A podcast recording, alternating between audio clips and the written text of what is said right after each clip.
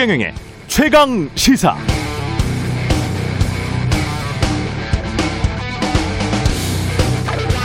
네, 제가 지난달 말에 집을 이사했는데 서울 25개 자치구별 소득 순위로 따지면 중간쯤 되는 그런 곳으로 이사를 했습니다.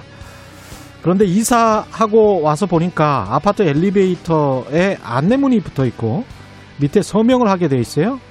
뭔가 보니까 아파트 공시가가 너무 많이 인상돼서 억울하니까 이거 내려달라고 청원받고 있는 거였습니다. 아파트 관리사무소에서 이렇게 드러내놓고 아파트 소유주들에게 공시가 인하 서명을 받는 경우는 서울살이 30여 년 만에 전 처음 봤습니다.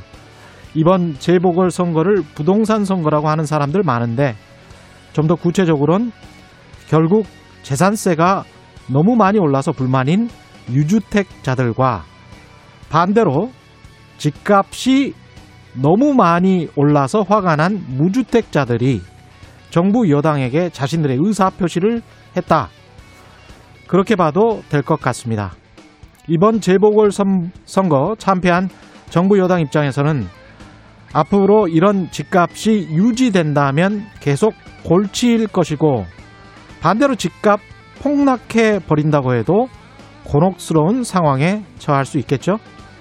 이제 정치권의 시계에는 2022년 3월 9일로 줄다름질 쳐 갈 것 같습니다. 20대 대통령 선거일입니다.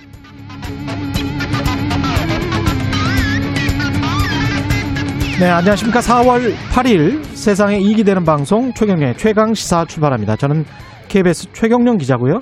최경련의 최강 시사 유튜브에 검색하시면 실시간 방송 보실 수 있습니다. 문자 참여는 짧은 문자 50원, 긴 문자 100원이 드는 샵 9730 무료인 콩 어플에도 의견 보내주시기 바랍니다. 문자 참여하신 분들 추첨해서 시원한 커피 쿠폰 보내드립니다. 많은 참여 부탁드리고요. 오늘 1, 2부에서는 4.7 재보궐선거 투표 결과 분석과 향후 정국 전망 전문가들과 함께 토론합니다.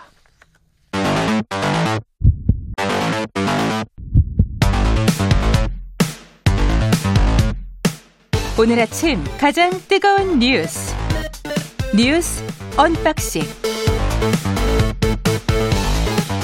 자 뉴스 unboxing 시작하겠습니다. 민동기 기자 한겨레 신문 하영 기자 나와 있습니다. 안녕하십니까? 안녕하십니까? 예, 재보선 여당 참패했습니다. 예상은 하셨습니까? 다들 뭐 예상은 했었죠. 예상은 근데 이 정도 숫자 아, 이 정도 숫자 예상했던 것보다는 격차가 좀 많이 벌어진 것 같습니다. 제가 사실은 뭐 이런 거 하면은 저 무슨 내기 같은 거 하잖아요. 네. 예, 부서에서. 근데 어제 12시, 12시쯤에 제가 숫자를 좀 바꾸고 싶다고 했어요. 예. 예. 그 바꾸고 싶다고 한 숫자가 1%포인트 정도에 근접합니다. 17을 제가 제시를 했거든요. 아, 바꾸고 격차가요? 싶은 숫자. 음, 12시에. 네. 우연히 지하철을 타려고 이렇게 가는데 그 젊은 사람들의 대화를 드- 들은 거예요, 제가. 네. 아, 이게 민심이 네. 아, 심상치가 않구나. 어, 그 대화의 내용이랄지 네. 대화의 강도 어, 보고 듣고 느꼈어요. 음. 그뭐 언론이 하는 게 사람들 말 듣는 거니까. 그렇죠. 예. 심상치가 않더라고요. 근데 선관위가 집계한 최종 개표 결과는요. 예. 오세훈 후보가 57.5%고요. 예. 민주당 박영선 후보가 39.18%입니다. 예. 서울시 25개 자치구 모두 오세훈 후보가 승리했습니다. 음. 박형준 부산시장 당선자는 62.67%의 표를 얻었고요. 김영춘 후보는 34.42%입니다. 예. 아, 다들 3위를 궁금해하지 않는데 3위는 허경영 후보입니다. 아, 허경영 후보였습니까? 1.07%의 득표율로 3위를 기록을 했고요. 4위는 누굽니까? 4위까지는 제가 3위까지만 관심을 가졌고요. 예. 네. 1%가 넘었네요. 1%가 넘었다는 게 굉장히 좀 주목할 만한 것 같고요. 예. 아, 재보선 투표율은 55.5% 이건 잠정입니다. 예. 아, 서울은 58.2%, 부산은 52.7%를 기록을 했습니다. 예. 사실 허경영 후보 이야기를 하면은요, 예. 그 언론에서도 그렇고 많이 웃거든요. 그. 실소를 이렇게 보이기도 하고 그러는데 예. 저는 사실 이 대목이 굉장히 중요한 대목이라고 어, 생각하기도 합니다. 왜냐하면 그렇습니다. 예. 이게 포퓰리즘이라고 하기도 민망한 정책들이거든요. 그러니까. 기본소득을 넘어서서 음. 세금이 감당할 수 없을 정도로 어, 급여를 지급한다든지, 그러니까 음. 돈을 지급한다든지, 음. 아니면 아예 세금을 걷지 않는, 않는다든지 예. 이런 정책들을 제시했는데 예. 거기에 5만 명이 넘는 사람들이 긍정을 했다는 거예요. 그렇죠. 이런 민심도 분명히 짚어야 한다는 생각은 듭니다. 그거는 좀 무서운 게 네. 그 잘못하면 정말 이제 극우 포퓰리즘으로 갈 수가 이- 있는 거거든요. 그렇습니다. 저도 허경영 후보 인터뷰를 했는데 네네. 최경영의 최강 시사에서 한 10만 명이 넘게 봤더라고요. 네. 근데 이제 댓글들이 제가 그 돈이 어디서 나는 거냐 재원에 관해서 계속 끊임없이 물어봤어요. 궁금하니까 물어볼 수밖에 없는데 어 제가 바보라서 그런 질문을 하고 있다라는 그런 댓글들이 굉장히 많더라고요. 네. 그러니까 허경영 후보 지지자들이죠. 네. 어 이게 양극단의 어떤 포퓰리즘의 양상이 조금씩 우리나라도 나타나고 있는 거 아닌가? 네. 예, 그런 생각이 좀 듭니다. 유럽처럼. 앞으로 예. 득표율이 더 올라갈 수도 있다라는 그런 우려도 나오고 있더라고요. 그렇죠. 네. 예, 그런 상황인 것 같습니다. 그리고 이번 그 선거 아까 25개 지역구 말씀하시면서 모두 어, 오세훈 서울시장 음, 당선인이 가져갔다 이런 표현도 쓰셨는데요. 예, 특히 주목할 만한 부분은 그 박영선 후보가 어, 사선을 내리한 그 구로구에서도 박영선 후보가 패배했다는 거. 음. 뭐 이런 것도 좀 주목을 할 필요가 있을 것 같습니다. 제가 그리고 구로구에서 좀 오래 살았는데요. 예, 예, 이 굉장히 드문 현상입니다. 그 다음에 투표율 자체가 사실은 서초구가 가장 높았죠. 가장 높았습니다. 예. 그러니까 3시부터 집계가 되는 것들을 쭉 올라와서 보니까 이른바 가장 잘 사는 자치구 서초, 강남, 송파가 높고 상대적으로 가난한 사람들이 밀집돼 있는 금천구랄지 강북구, 중랑구 같은 쪽이 투표율이 투표율이. 굉장히 낮, 낮았단 네. 말이죠. 전통적으로 민주당 지지층이 모여 있는 구도 그쪽 구였거든요. 네. 그런 것들을 감안해 보면 전반적인 저는 사실은 경제 상황이나 이런 것들 나중에 이제 토론회에서 자세히 제가 수치를 제시를 하겠습니다만은 경제 사정이나 이런 것들을 좀 감안을 해서 봐야 될 것 같아요. 음. 어 너무 정치적인 어떤 공정 논란이랄지 뭐 이런 것들로 분석을 할 수도 있는데 네. 그 기저에 깔려 있는 마음이 뭔지 네. 2020년에도 공정 논란은 여전히 있었거든요. 네. 근데 총선에서 압승을 했거든요. 그게 이유가 뭔지 아, 최경련의 최강 시사에서만 들으실 수 있을 것 같습니다. 왜냐 진행자가 좀 아니까. 예. 예. 아스트라제네카 백신과 관련해서는 이게 이것도 간단치가 않네요. 그러니까 유럽 의약품청이요. 아스트라제네카 백신과 혈소판 감소를 동반한 혈전 간의 관련 가능성을 발견했다. 이렇게 공식적으로 발표를 했습니다. 예. 지금 우리 아스트라제네카 백신 분량이 국내 2분기 접종 계획의 67%를 지금 차지하고 있거든요. 예. 이 차질을 빚을 가능성도 지금 배제할 수 없는 그런 상황인데요. 당장 오늘 시작할 예정이던 그 특수교육, 보육, 보건교사라든가 예. 어린이집 간호 인력에 대한 아스트라제네카 백신 접종을 미룬다고 밝혔고 그리고 내일 시작할 예정이던 뭐 장애인 시설, 결핵 한센인 거주 시설, 노숙인 시설 등에 대한 그 종사자 등 이제 이분들에 대해서도 아스트라제네카 백신 접종을 할 계획이었는데 예. 이걸 역시 미룬다고 발표를 했습니다. 음. 지금 현재 아스트라제네카 백신을 맞고 있는 60세 미만 연령층에 대한 접종도 보류를 했는데요. 이 접종이 보류 연기된 인원이 18만 명 정도 됩니다. 어. 그러니까 상당히 좀 접종 계획에 차질이 불가피한 그런 상황입니다. 이게 아스트라제네카 백신 특히 이제 기대를 한 게 우리 공장에서 이제 생산도 되고 그 그렇습니다. 래서 아무래도 용이하다 수급에 이런 생각을 했었는데 이렇게 되면 특히 이제 뭐 영국 같은 경우도 이렇게 해버리니까 30세 미만으로 네. 예 그러니까 정은경 질병관리청장 이야기를 좀 들어보면은요. 음. 이번 조치가 그러니까 코로나19 백신 접종자의 안정성을 최우선적으로 고려한 것이다. 그리고 선제적으로 실시한 것이다라는 거거든요. 근데 이 말의 의미를 좀 따져보면 어쨌거나 안정성에 대해서는 좀 고민을 하고 있다라는 것을 읽혀져요. 그렇죠. 네네 읽혀지고요. 그리고 의료 어, 유럽 의약품청 어, 유럽 의약품청 발표 내용을 바탕으로 해서 신속하게 대응하겠다는 걸로 봤을 때는요. 예. 어, 아스트라제네카는 좀 지켜봐야 할 것 같습니다. 특히 그리고 60세라는 그 왜 60세 미만인가 네. 관련해서 제가 좀 찾아봤는데 네. 이 코로나 이 사태 일어나기 전에 어, 대형 병원에서 혈전증 사례와 관련해서 발생할 수 있다, 위험할 수 있다라고 한 그 나이 있지 않습니까? 네. 음. 그 나이가 60세더라고요. 음. 예, 그 60세 미만, 그 다음에 뭐 장거리 비행을 했을 때, 뭐 이렇게 우리가 이제 일반적으로 혈전증을 앓을 수 있는 그 사례들이 네. 쭉 나와 있는데 첫 번째가 60세예요. 그 기준이. 네. 그래서 그거를 이 방역 당국의 의사분들도 분명히 지금 생각을 하고 있는 것 아닌가. 영국에서는 30세라고 하는 것이 또 이제 서로 계속 커뮤니케이션을 그렇죠. 하겠죠. 네네. 그래서 젊은 사람들에게 이걸 맞추는 게 접종시키는 것이 안전한지에 관해서 조금 더 논의를 해봐야 될 것 같습니다. 이거는. 지금 예. 더 우려되는 거는 방역 당국에서 4차 대유행에 대한 우려를 지금 이렇게 공- 얘기를 하고 있다는 그런 부분이거든요. 예. 그 어제 0시 기준으로 코로나19 신규 확진자가 668명이라고 지금 밝혔는데 그렇죠. 이게 지난 1월 8일 이후 89일 만에 최대치입니다. 음. 아, 그리고 지금 전국적으로 확산세 흐름이 좀 나타나고 있어가지고요. 예. 여기에 대한 우려가 지금 가장 큰 상황인데 예. 그래서 이 사회적 거리두기 단계가 다음 주부터 상향이 불가피한 것 아니냐 이런 얘기도 나오고 있습니다. 음. 지금 수도권이 2단계고 일부 시를 제외한 비수도권이 1.5단계인데 예. 상향을 하는 쪽으로 지금 논의가 진행이 되고 있는 것으로 지금 보입니다.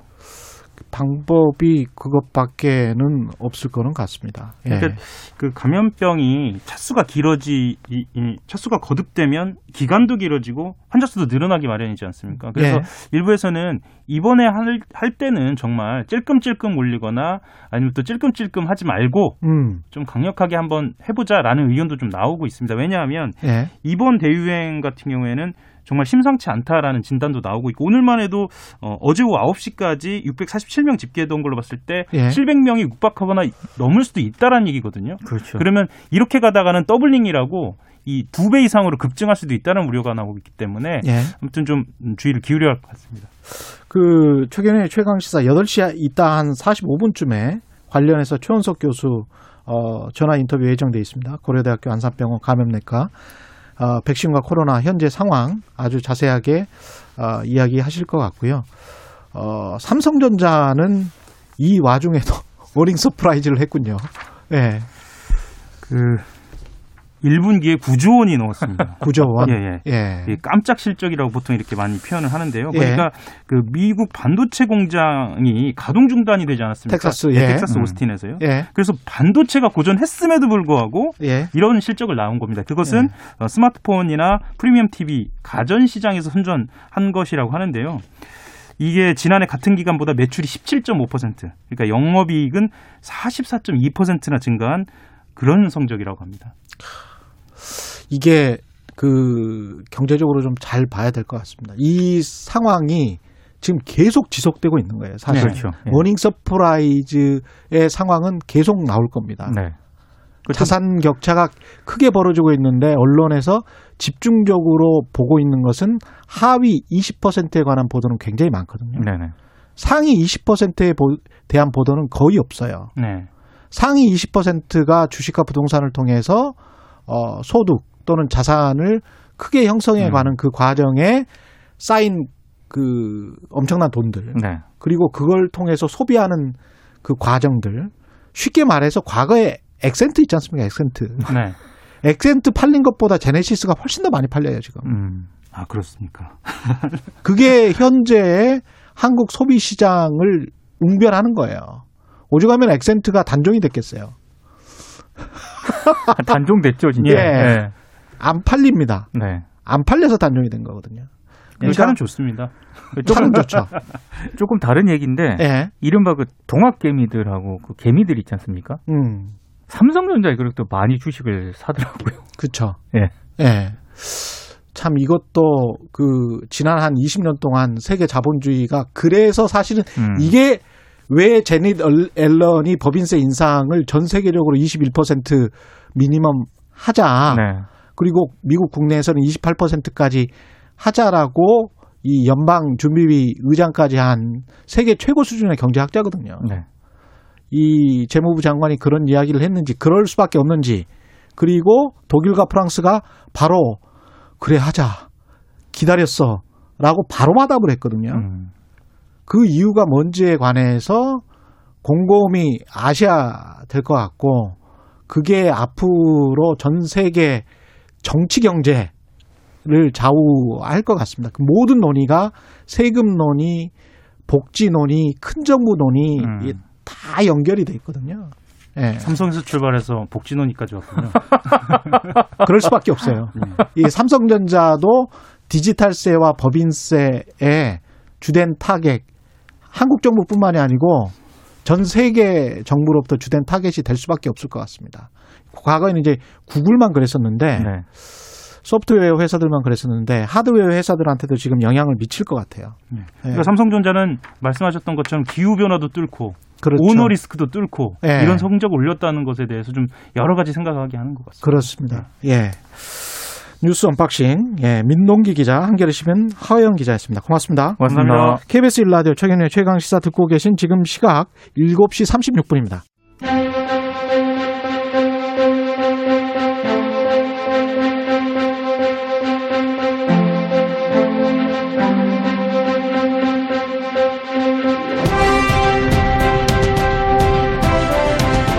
서울 부산시장을 비롯해서 기초단체장 두 곳, 광역의원 8곳, 기초의원 9곳 등 전국 21곳에서 치러진 4.7 재보궐선거 야당의 압도적 승리로 마무리됐습니다. 이번 선거는 특히 대선 1년 앞두고 치러진 마지막 전국 단위 선거라는 점에서 대, 대선 전초전 성격의 선거이기도 했습니다. 2021 재보선 아, 유권자의 선택의 의미는 무엇인지 선거 이후에 전국 어떻게 재편될지 함께 분석하고 전망해 주실 세 분의 전문가 모셨습니다. 엄경영 시대정신연구소장 나오셨습니다. 안녕하십니까? 안녕하십니까. 예, 그리고 배종찬 인사이트 K 소장 나오셨습니다. 안녕하십니까? 안녕하십니까. 예, 김민하 정치평론가 나오셨습니다. 안녕하십니까? 안녕하세요. 예. 오늘도 또 출연을 하셨네요. 예. 네, 바로 뭐. 앞, 원래 시간이었는데. 예. 그렇죠. 네. 그래서 어제도 오고 오늘도 오고 내일도 내일도 올 예정. 내일도 오고, 예. 네. 그 좋습니다. 두, 두 경영과 예. 네, 두 네, 오늘 또 엄경영 또 어. 제가 또 허경영 후보를 인터뷰를 했습니다. 아, 네. 예. 네. 대한민국 3대 경영 네, 예. 모여 있습니다. 경영을 잘하시겠네요. 야, 경영 이번에 1% 넘었죠? 잘해 잘해 봐야죠. 청취율 경영만 열심히 하면 되겠습니다. 일단 재보궐 선거 결과는 이 정도까지 벌어질 줄은 예상은 하셨습니까? 그 여론조사 공표 금지 기간 동안에도 계속 조사가 되고 하시죠. 있거든요. 네. 되고 있는데 박영선 후보는 이제 출구조사보다는 최종 개표 결과를 보면 조금 격차를 좁혔어요. 네. 그건 이제 출구조사에서 이제 사전 투표 반영하는 것이 참 쉽지는 않은 일이죠. 예. 여러 가지 이제 모델 기법을 통해서 그동안 축적돼 온 노하우로 이제 이 하게 됩니다. 저도 이제 출구 조사를 뭐 여러 차례 했던 적이 있었기 때문에 예. 근데 이제 사전 투표율이 정확하게 어느 쪽 후보에게 표를 줬을지는 알기는 쉽지 않은 거죠. 음. 그런데 많은 분들은 그런 이야기를 했, 었죠 예. 여론조사하고 같겠느냐, 다를 수도 있을 것 같다. 예. 그러니까 꼭 이제 성패를 떠나서 그런데 여론조사하고 거의 차이가 없었죠. 그러니까 음. 여론조사 공표 금지 기간 동안에도 예. 이 개인 후보에 대한 의혹은 결국 큰 영향을 주지 못했다. 이렇게 풀이될 수가 있겠죠. 그러니까 개인 의혹 자체에 대해서 그것이 문제 여부를 떠나서 실제 표심에는 아주 결정적인 영향을 주지는 못했던 것으로 보이는 거죠. 내곡동이랄지 네. LCT랄지 이런 거는 거의 영향이 없었다. 예. 그렇죠. 그러니까 사실 그렇게 봐야 되겠죠. 예. 선거 결과를 보면요. 어떤 결과가 비슷하냐면 문재인 대통령의 국정 지지율과 거의 비슷해요. 아, 그러니까 선거 결과를 볼 때 서울시요?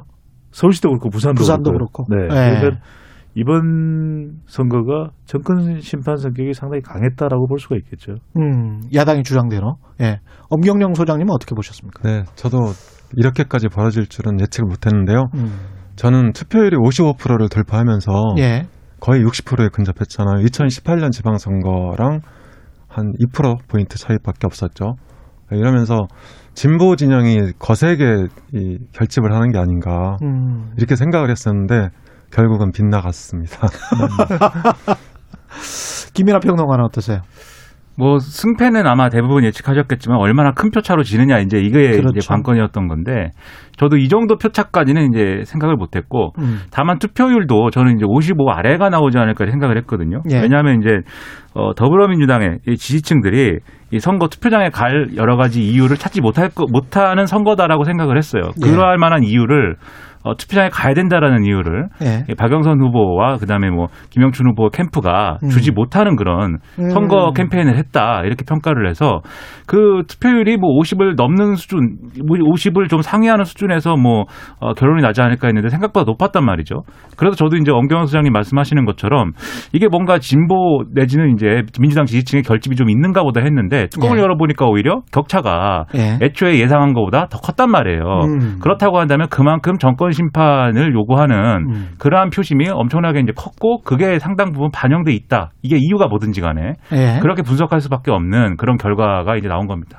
근데 우리가 좀 이걸 세분화해서 보면 축구 경기를 볼 때도 야 이 지도자가 그 감독이 감독이나 코치가 어떤 작전을 잘못했냐 지금 김민하 평론가 말씀하셨듯이 캠페인 과정에서 선거 전략 차원에서 뭔가 문제가 있었던 것이냐 이 차원 하나하고 두 번째는 그동안의 어떤 정권 심판이라고 말씀을 하셨으니까 실정을 한 것이냐 그게 불만이 차곡차곡 쌓여서 어떤 LH 투기 사태가 계기가 돼서 그 불만이 터져 나왔다고 봐야 되느냐 어떤 구조적인 것이냐 요런 게좀 나눠서 봐야 되지 않을까 그런 생각도 듭니다. 구조적으로 봐야 되겠죠. 이번 예. 선거의 특징 중에 하나는 개인 후보에 대한 평가가 아닌 거예요. 그러니까 박영선 후보가 더 나은 후보냐, 예. 아니면 오세훈 후보가 더 나은 후보냐 이런 선거였다면은 개인 의혹과 관련된 부분도 상당히 선거에 큰 영향을 미쳤겠죠. 예. 그리고 아주 냉정한 또 후보들의 공약과 정책이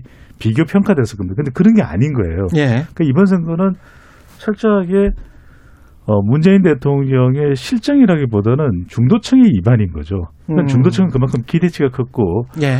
중도층 표심이 2018년 지방선거에도 여당에 힘을 실어줬고 지난해 국회의원 총선거 때도 여당에 힘을 실어줬거든요. 그만큼 이제 개혁에 대한 기대감이 있었던 것인데 음. 그것 자체가 충족되지 못하는 들 중에 방아쇠 효과가 어, LH 사태 여파가 됐던 것이고 흥미로운 거 하나 말씀드리면 예.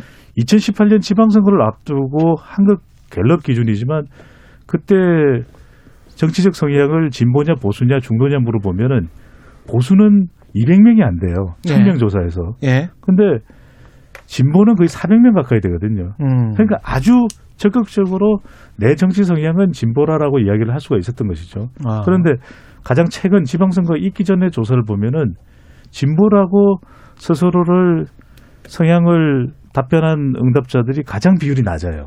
아. 그러니까 중도층이 가장 많아요. 예. 근데 중도층은 정권 안정이냐 정권 심판을 보면 정권 심판 쪽에 무게가 실려 있던 것이거든요. 예. 그래서 사실 이거는 후보자 개인이 아무리 뭐를 노력을 해도 선거 과정에서 속수무책인 거죠. 음. 그만큼 이번 선거는 선거에 있어서 구도, 음. 정권 안정이냐 또는 정권 심판이냐의 성격이 강했다고 볼 수 있는 거죠. 인물이나 전략보다는 구도의 선거였다. 예. 엄 소장님도 동의하십니까? 네, 대체로 동의하는데 어, 캠페인에도 문제가 있었죠. 캠페인에도 문제가 네, 있었다. 그러니까 네거티브하고 의혹으로 일관했는데 이 집권당 선거 전략으로는 대단히 예. 음. 예, 잘못됐다 이렇게 생각을 하는데 예. 어, 예를 들어서 LH 사태가 터졌잖아요. 3월 예. 초에. 그런데 그때 여당이 대응한 것은 어, 이를테면 국회의원 전수조사 물타기 시도를 한다든지 어, 그리고 특검 이것도 이제 박영선 후보가 제기했단 말이죠. 그렇죠. 그래서 이제 당이 받은 건데 어, 이런 전략은 이를테면 똥 묻은 게 겨묻은 게 전략이다. 그래서 결과적으로 이것이 어, 예. 2030의 분노를 더 촉발하게 됐다. 음. 네, 저는 그렇게 생각을 합니다. 그러니까 캠페인의 문제를 좀 말씀을 드린 것은 그렇죠. 이게 예. 그 여러 가지로 불리한 조건에서 치러지는 선거입니다. 음. 그건 이제 조건이에요. 예. 근데 선거 전략이라는 게 왜 있습니까? 이런 조건을 어떻게 돌파할 것인가. 아. 그리고 돌파를 뭐 완전히 해서 승리하진 못하더라도 어떻게 이게 어쨌든 뭐 그림을 잘 만들어서 격차를 좀 줄일 것이냐. 그리고 원래 우리를 찍었어야 될 지지층을 얼마나 많이 끌어낼 수 있을 것이냐. 예. 이게 이제 이거 이 조건을 이제 그래도 유리하게 만들기 위해서 선거 전략이라는 게 있는 건데 지금 이제 특히 서울시장 선거에서 그게 잘 보였느냐 음. 그렇지 않다는 거죠. 네거티브 말씀하셨는데 네거티브도 뭐 전략이다라고 한다면 그 네거티브 전략을 구사할 거면은 분명한 근거 그리고 아주 핵심적인 이 치명적인 어주 그런 어떤 근거를 가지고 이렇게 문제 제기를 하고 그걸 통해서 상대 후보의 부적격이나 이런 것들을 이끌어내야 되는 건데 음. 사실 얘기는 많았는데 이게 예. 뭐 동태탕도 있고 뭐 신발도 있고 뭐 선글라스도 있는데 생태탕이에요. 네, 예. 그렇구나. 네. 생태와 동태의 커다란 이 예. 차이를 제가 살아있는 거예요, 네, 생태는. 예. 팩트에 기반한 얘기를 해야 되는데 예. 하여튼 이런 것들이 있었지만 예를 들면 생태탕을 먹었다든지 예. 또 땅을 뭐 저 측량하는데 같이 있었다든지 예. 그게 오세훈 지금 어, 당시 후보의 어떤 예. 의혹을 이 직접적으로 이 증명해 주는 건 또 아니거든요. 이게 추정할 수 있는 정황들인 것이지. 그렇습니다. 근데 이걸 가지고 계속 이제 몇 날 며칠 이렇게 좀 끌면서 사실 네. 네거티브의 전략이 어, 유효하지 않게 됐던 측면이 있고요. 그 외에도 예를 들면 이 정권의 어떤 개혁이라고 하는 것에 대해서 그러면 박영선 후보는 그 개혁을 계승하는 것인가 아니면 차별화하는 것인가 음. 혼란스러웠고요. 박원순 시장 지점. 문제에 대해서 예. 박원순 시장 문제에 대해서 박원순 시장의 서울을 계승하는 것이냐 아니면 완전히 새롭게 출발하는 것이냐 이것도 불분명했고요. 맞습니다. 중대 결심이라는 게 뭐고 그 내용은 언제 어떻게 공개되는 것이냐 그 하기로 중대 결심을 하기로 한 거냐 아니냐 다 혼란스러웠거든요. 예. 흐지부지 돼버렸죠. 그러니까 이제 민주당 지지층 입장에서는 음. 뭔가 이유와 명분이 있으면 그래도 투표장에 많이 더 많이 갈 수 있었는데 음. 그럴 만한 명분과 이유를 결국은 못 준 게 큰 표차 패배의 이유가 됐다고 저는 보는 겁니다. 그 배 소장님이 아까 네. 개혁 말씀하셨는데 개혁을 제대로 못해서 그런 건지 아니면 개혁을 너무 심하게 한다고 해서 그런 건지에 관한 어떤 판단이 있어야 될 것 같아요. 왜냐하면 이게 이름 이 선거를 부동산 선거라고 본다면 LH 투기 사태 이전에 이미 높게 형성돼 버린 가격이 있고 그것 때문에 재산세를 많이 내야 되는 유주택자들이 있고 무주택자들 같은 경우는 상대적 박탈감이 굉장히 좀 심하단 말이죠. 제가 이제 그 SNS를 하면서 보면 특히 전문직 중에서 연봉이 꽤 높은 분들이 근데 무주택자예요. 근데 지난 3, 4년 동안 기다렸어요. 근데 집값이 너무 많이 올라가 버린 거예요. 그분들이 근데 성향 페이스북을이나 이런 거를 보면 전반적인 성향은 어, 진보적인 성향으로 보이는데 한 1, 2년 전부터 굉장히 민주당에 날이 서 있는 음. 그런 모습이 보이거든요. 그러면 민주당 쪽이나 박영선 후보 쪽에서는 그거를 의식해서 이제 완화적인 정책들을 이야기를 많이 한 거란 말이죠, 사실은. 그렇죠. 네. 공시가 10% 케이블 씌우겠다랄지 음. 뭐 이런 여러 가지 이야기를 한 거잖아요. 근데 그게 사실 김연아 평론가 말씀대로 이- 완전히 혼란스럽게 돼버린 거죠. 청와대 이호승 정책실장 같은 경우는 야 일관성을 가져야 된다 이렇게 이야기를 했잖아요.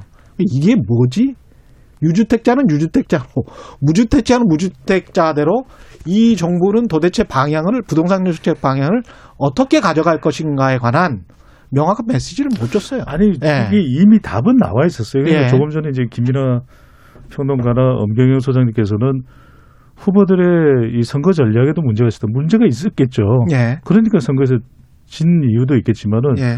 근데 우리가 가정을 한번 해보면 지금 문재인 대통령의 지지율이 한 55% 정도 된다. 음. 가정입니다. 그럼 이번 선거는 누가 이기겠어요? 여당 후보가 이기는 겁니다. 음. 지난 국회의원 선거 때 문 대통령의 지지율이 60%였거든요. 예. 60%를 국회의원 의석수로 곱해 보면은 정확하게 180명이에요.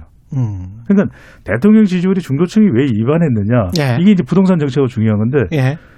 어떤 부동산 정책을 문재인 대통령과 문재인 정부에 기대를 냈을까? 그거는 개혁이에요. 개혁은 뭐냐면 음. 지금처럼 LH로 촉발된 문제처럼 이런 부당 거래, 시장 왜곡을 방지해 주기를 원했던 거예요. 그러니까 예. 내가 내야 될 세금이라면 당연히 내겠죠. 음. 근데 왜 내기 싫은가? 아니 시장은 이렇게 왜곡이 돼 있고 공공기관의 직원들은 사전 정보를 통해서 투기를 하고 있는 상황에서 그렇습니다. 세금과 공급 이야기를 한다고 해서 이게 누가 신뢰를 하겠습니까? 지금 서울에서도 어, 도시개발 구역이 지정이 됐거든요. 음. 그럼 다 투기가 또 이루어졌을 거예요. 그렇습니다. 그러니까 예. 원하는 건 뭐냐면 세금 문제가 아니고 공급이 아니라 공급 36만 호, 30만 호 지금 박영선 후보, 오세훈 후보가 공약을 내건 것인데 언제 공급됩니까? 그러니까 중요한 건 뭐냐면 시장이 정직하게 돌아가기를 지지층들은 원하는 거예요. 맞습니다. 이걸 했더라면 어. 아 그래요? 우리 힘들더라도 따라갈게요. 네. 이게 되는데 그게 아니라 우왕좌왕하는 모습이거든요. 이 모습을 지지층은 도저히 음, 눈꼴 씌어서 못 보겠다. 이게 사실 이번 선거의 표심이거든요. 그래서 저는 음. 중요한 건 지금 부동산 정책을 어떻게 한다고 해서 민심이 회복될까? No. 예. 중요한 건 떠나간 중도층을 어떻게 개혁 개혁의 의지로 다시 불러들일 수 있을까? 이게 이제 대통령 지지율이 반등되는 게 중요하거든요. 그러니까 차기 대권에서도 중요한 게 현직 대통령의 지지율이 30% 초반이냐, 예. 40% 초반, 40% 초반 전혀 다른 이야기입니다. 그렇죠. 그래서 지금 청와대가 고민해야 되는 것은 이번 선거 결과 박영선 후보가 선거 전략 잘못했네, 김영준 후보가 잘못했네가 아니라 음, 어떻게 하면 떠나간 중도층 민심을 가져올 수 있는 우리의 계획은 뭔가, 그렇죠. 20대, 30대를 향한 우리의 계획은 뭔가 이걸 고민해야죠. 엄 소장님. 네. 저도 비슷하게 생각하는데요. 음, 저는 이번 선거에서 가장 특징적인 사안이 예. 2030이 정치적으로 새롭게 등장했다. 세대. 예. 그렇죠. 이렇게 네. 이제 그 의미 부여를 하고 싶은데 어, 왜 그러냐면 2030은 2050으로 묶여서 범진보 진영 그러니까 민주당이 투표를 계속 해왔단 말이죠. 예. 그게 2016년부터 민주당이 역대급 승리를 이, 가능하게 한 원인이었거든요. 그런데 2030이 어, 역사상 최초로 어, 선배 형님, 형님과 형 세대로부터 벗어나서 자기 목소리를 냈다. 음, 그러니까 제가 보기에는 어, 보다 근본적인 그러니까 부동산 문제뿐만 아니고 보다 근본적인 가치, 철학, 비전 이런 것들에 대한 재검토가 이루어져야 된다. 음. 전 그렇게 생각합니다. 김민하 평론가는 그러니까- 여기에서 가장 2030에 가까운 평론가입니다. 네, 저는 아직은 네, 예. 주민등록상 상공에 해당하는 아, 상- 것 같습니다. 예, 네. 예. 마지막 삼공의 해를 이렇게 이런 식으로 보내고 있습니다. 좋으시겠습니다. 예, 그러니까 좋진 않은 거죠 지금 제가. 근데 이제 아무튼 예. 개혁을 아까 말씀하셨는데 사실 2030 문제도 사실은 그 부분하고 맞닿아 있어요. 제가 예. 이제 2030 세대에 또 2030 세대 중에서도 예. 저는 그 중에서도 비주류고 상당한 이다나입니다. 저는. 2030의 주류는 또 누구예요? 네, 다 그- 비주류라고 생각할 걸? 아, 그러, 그러, 그런가요? 예. 네, 여러분들은 주류입니다. 이2030 여러분. 근데 예. 이제, 어, 이 어떤 생각을 하는가를 잘 보면 이분들이 이제 어떤 대의명분이나 예. 이런 거에 있어서 어, 저, 저와 가까운 세대보다도 저보다 젊은 측들은 훨씬 냉소적이에요. 무슨 음. 얘기냐면 믿을 수 있는 대의 명분이 많이 이제 없다고 생각을 해요. 그래서 어떤 대의 명분이 분명하고 확실하면 그것을 지키기 위해서 사실은 본인들이 할 수 있는 걸 하는데 그래서 정말 도와줘야 될 사람이 있다든가 정말 해야 될 일이 있다고 하면은 그거 합니다. 이 이것도 2030이. 중요한 포인트네.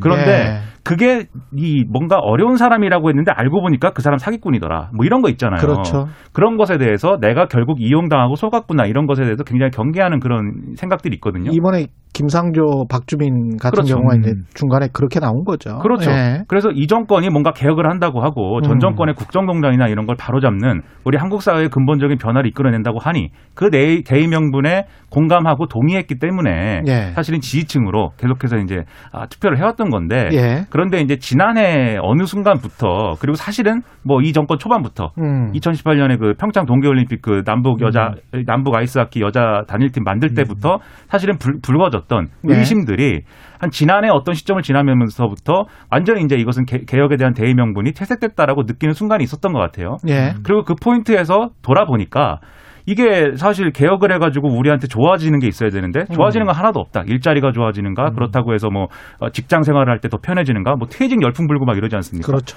그러면은 자산 투자라도 뭐 자유롭게 할 수 있는가? 어. 다 아니에요. 그런데 그렇습니다. 또 뉴스를 보면은 이 정권에 가까운 사람이거나 고위층인 사람들은 내가 이제 접근할 수 없었던 정보나 이런 걸로 돈을 또 벌고 있었다라는 게 드러난 거거든요. 그러니까 2부에서 이 세대 문제, 그 다음에 계층적인 문제를 좀 더 집중적으로 다뤄보겠습니다. 예, 재보선 이후 전국 전망, 재보선 성적에 따른 대선 후보 기상도까지 엄경영 소장, 김민아 평론가와 계속 이어가겠습니다. 고맙습니다.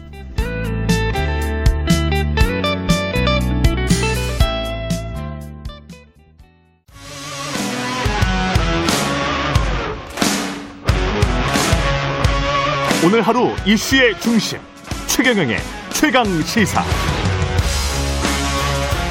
네, 최경영의 최강 시사 2부 시작했습니다. 라디오 정보센터 뉴스 먼저 듣고 오겠습니다. 라디오 정보센터 뉴스입니다. 4.7 재보궐선거가 여권의 참패로 끝났습니다. 중앙선관위에 따르면 서울시장 보궐선거 개표가 100% 완료된 가운데 국민의힘 오세훈 후보가 57.50%를 득표하며 더불어민주당 박영선 후보를 18.32%포인트 격차로 압도했습니다. 부산시장 보궐선거에서는 박형준 후보가 62.67%로 김영춘 후보를 더블 스코어 가까이 앞섰습니다. 더불어민주당은 오늘 오전 최고위원회의를 열고 전날 결론을 내리지 못한 재보선 참패 수습 방안을 논의합니다. 국민의힘 김종인 비상대책위원장은 4.7 재보궐선거 이튿날인 오늘 비대위원장직을 내려놓습니다. 의총에서는 새 지도부 선출을 위한 전당대회 준비 등 포스트 재보선 전략이 집중적으로 논의될 전망입니다. 신종 코로나 바이러스 감염증 확산세가 점점 거세지면서 4차 유행 현실화의 우려가 커지고 있습니다. 600명대까지 치솟은 상태에서 수도권에 이어 비수도권에서도 코로나19가 급속도로 퍼지는 동시다발 확산 양상을 보이고 있어 감염병 전문가들은 다시 1000명대 확진자가 나올 수도 있다고 경고하고 있습니다. 라디오 정보센터 뉴스 아나운서 김재웅이었습니다.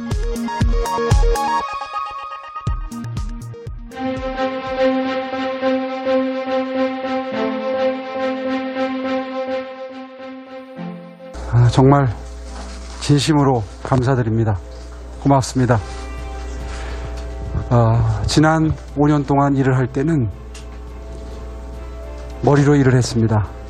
그러나 제가 약속드린 대로 이제 앞으로 제가 시장으로서 일을 할 때는 뜨거운 가슴으로 일을 하도록 하겠습니다. 아울러서 이번 선거 기간 동안 저와 치열한 경쟁을 하셨지만 단일화 이후에 최선의 노력을 다해서 야권 승리를 위해서 노력해 주신 이 자리에 함께 하신 안철수 후보께도 정말 진심으로 감사의 인사를 돌리고 싶습니다. 존경하고 사랑하는 서울시민 여러분, 감사합니다.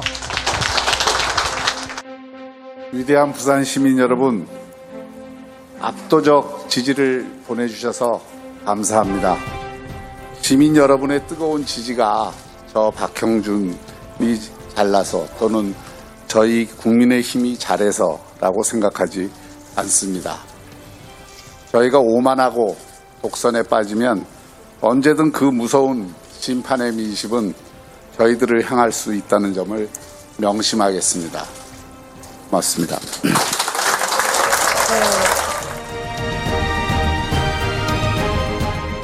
네, 최경령의 최강시사 47 재보선 특집 선택 2021 엄경령 시대정신연구소장 김민아 정치평론가와 함께하고 있습니다. 그 세대 이야기 하다가 제가 어, 오늘 아침에 급하게 한번 쭉 찾아봤습니다. 2020년 4월 코로나가 우리가 그 갑자기 정신을 차리고 뭐 어, 경각심을 가지게 된 게 3월부터라고 보면 그때는 방역 정국이었잖아요. 그래서 경제가 이 정도로 될지 그리고 계속 어떤 막아오는 상황이었어요. 미국 같은 경우는 실업자가 발생을 하면 그냥 해고를 시키는 게 굉장히 좀 자유롭죠. 그래서 15%까지 그 실업률이 치솟았다가 6%까지 지금 떨어져 있고 연말쯤에는 이제 4% 5%로 가, 가게 될 것 같은데 한국 같은 경우나 일본 같은 경우나 유럽 의 상당수 나라들은 대개는 실업률을 이런 경제 위기 상황에는 철저하게 막는 그런 나라들입니다. 전통적으로. 그거는 보수건 진보건 비슷한 경제 정책을 펴는데 그렇게 그게 한계가 있어요. 그게 1년이 지난 거예요, 지금. 1년이 지났는데 취업자 증감을 보면 2021년 올해 1월 들어서 98만 명 정도가 감소를 했거든요. 거의 100만 명 가까이 감소를 했고 2월에도 47만 명이 감소를 했습니다. 그러니까 감소폭은 줄어들었을지 모르나 매년 취업자가 증가했던 2019년까지는 그랬죠. 그랬던 상황이 2020년부터 역전이 되면서 그런 그 계속 막으려고 했던 상황이 도저히 못 막는 특히 이제 자영업 같은 경우도 600만 정도가 되지 않습니까? 그럼 취업자 수의 한 25% 정도가 되는데 무급 그 가족 종사자까지 합하면 한 680만 명 정도가 된다고 합니다. 그렇기 때문에 그 사람들이 또 다 유권자예요. 근데 그 폐업률이랄지 공실률이랄지 그 다음에 근근히 이어가고 있으면서 보조금을 조금이라도 받을 수는 있겠습니다만은 이게 지금 1년이 누적된 상황이란 말이죠. 게다가 청년 실업자는 청년 실업률은 지금 10%가 넘었죠. 공식 통계만 해도. 그 이 전반적인 상황이 굉장히 크게 영향을 미쳤다. 구조적으로 보자면. 아까 이제 주택 문제, 부동산 문제, 예, 제가 말씀드렸습니다만은 그것뿐만이 아니고 경제적으로 보자면 지금 수치가 너무 안 좋은 거죠. 그리고 버틸 만큼 버틴 거예요. 이분들 입장에서는. 자영업이나 비정규직 청년 세대 입장에서는 정말 힘든 게 맞아요. 근데 그걸 못 보고 자꾸 위에서 어떤 추상적인 논쟁을 지금 하고 있는 거였지. 정치권에서는 특히 민주당 집권 여당은 계속 개혁 논쟁을 하고 있었던 거죠. 그러니까 자영업이나 청년 세대 입장에서는 특히 실업, 그 다음에 거의 무급휴직 인 사람들, 수치에 잡히지 않은 사람들 같은 경우는 굉장히 답답한 거죠. 이게. 근데 거기에 관한 어떤 분석이랄지 이런 것들이 너무 정치적으로만 흐르니까 여권 내에서도 없었을 것 같고 야권에서도 그런 생각은 잘 안 하고 있을 것 같고 어떻게 보십니까, 소장님? 네. 서울 기준으로 유권자 비중을 살펴보면 예. 2050이 한 72% 정도 되거든요. 예. 60대 이상이 어, 한 27%? 어, 이렇게 되는데 27%좀 넘습니다. 어, 그런데 이제 그동안 이 선거에서 2050이 범진보 진영으로 함께 움직였단 말이죠. 그러면서 어, 문재인 정부는 2050의 어떤 연합 정부, 연합 정당 이런 성격을 갖고 있는데 예. 어, 이를테면 이 끼리끼리 해먹는다. 음. 뭐 아까 음. 말씀하신 김상조 예. 그리고 박주민 예.